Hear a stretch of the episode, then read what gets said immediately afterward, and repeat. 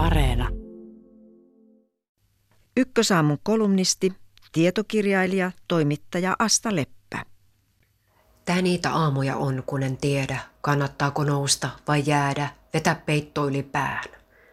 Näin lauloi edesmennyt Pave Maijanen kappaleessaan. Laulun henkilölle kävi kuitenkin lopulta hyvin. Elämä kiskaisi pystyyn ja rohkaisi eteenpäin siitäkin huolimatta, että kertoja oli lyöty kanveesiin. Sosiologista muotitermiä käyttäen laulun henkilöllä oli mitä ilmeisimmin resilienssiä.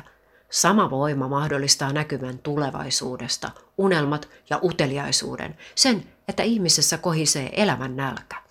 Mutta millaiselta elämä tuntuisi, jos tuota nälkä ei tuntisi juuri lainkaan?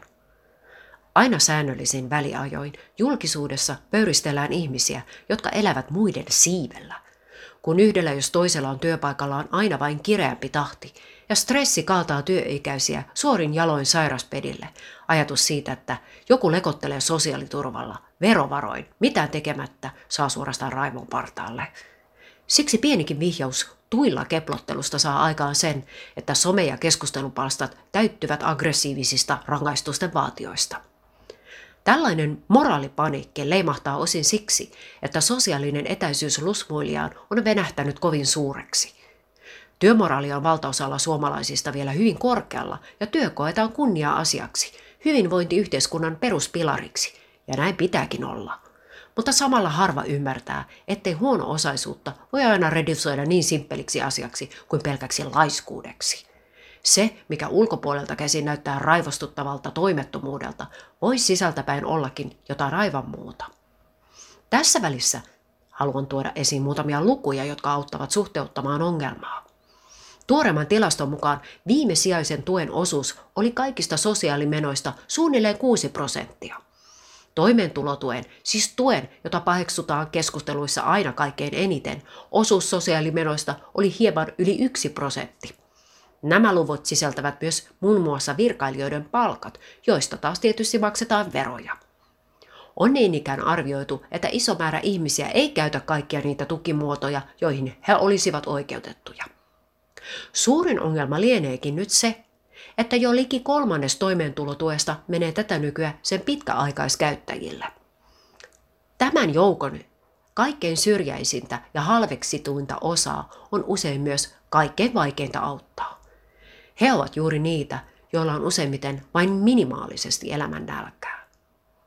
Nyt jos ajatellaan rationaalisesti, niin auttavatko puhe sossupummeista, moralisointi ja ankarammat karensit ihmisiä, joiden elämä on yhtä ohutta kuin vedellä jatkettu maito? Monilla on useita ongelmia samanaikaisesti, sairauksia, työttömyyttä, oppimisen tai keskittymisen haasteita, siis roppakaupalla kelpaamattomuuden ja ulos sulkemisen kokemuksia – sitä vastaan voi miettiä maisemakantisten self-help-oppaiden maalailuja siitä, miten tärkeitä unelmat ovat ihmismielelle, miten ihminen ilman unelmia on kuin pystyyn kuollut.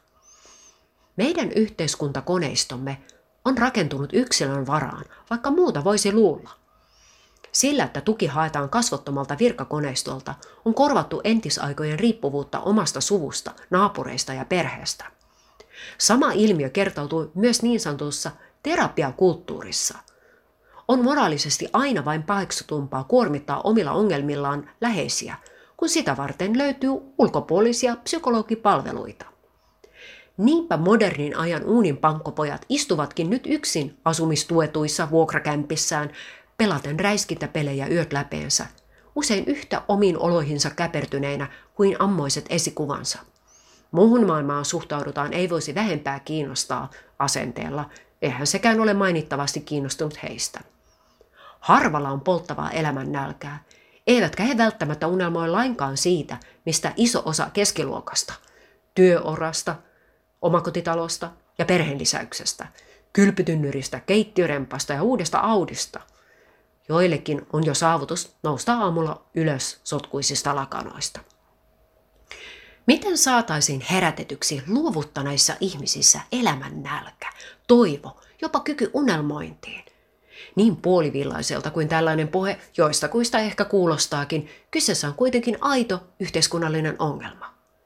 Verhot sivuun liukuu ja katson, kuinka valo voisi työntää varjon.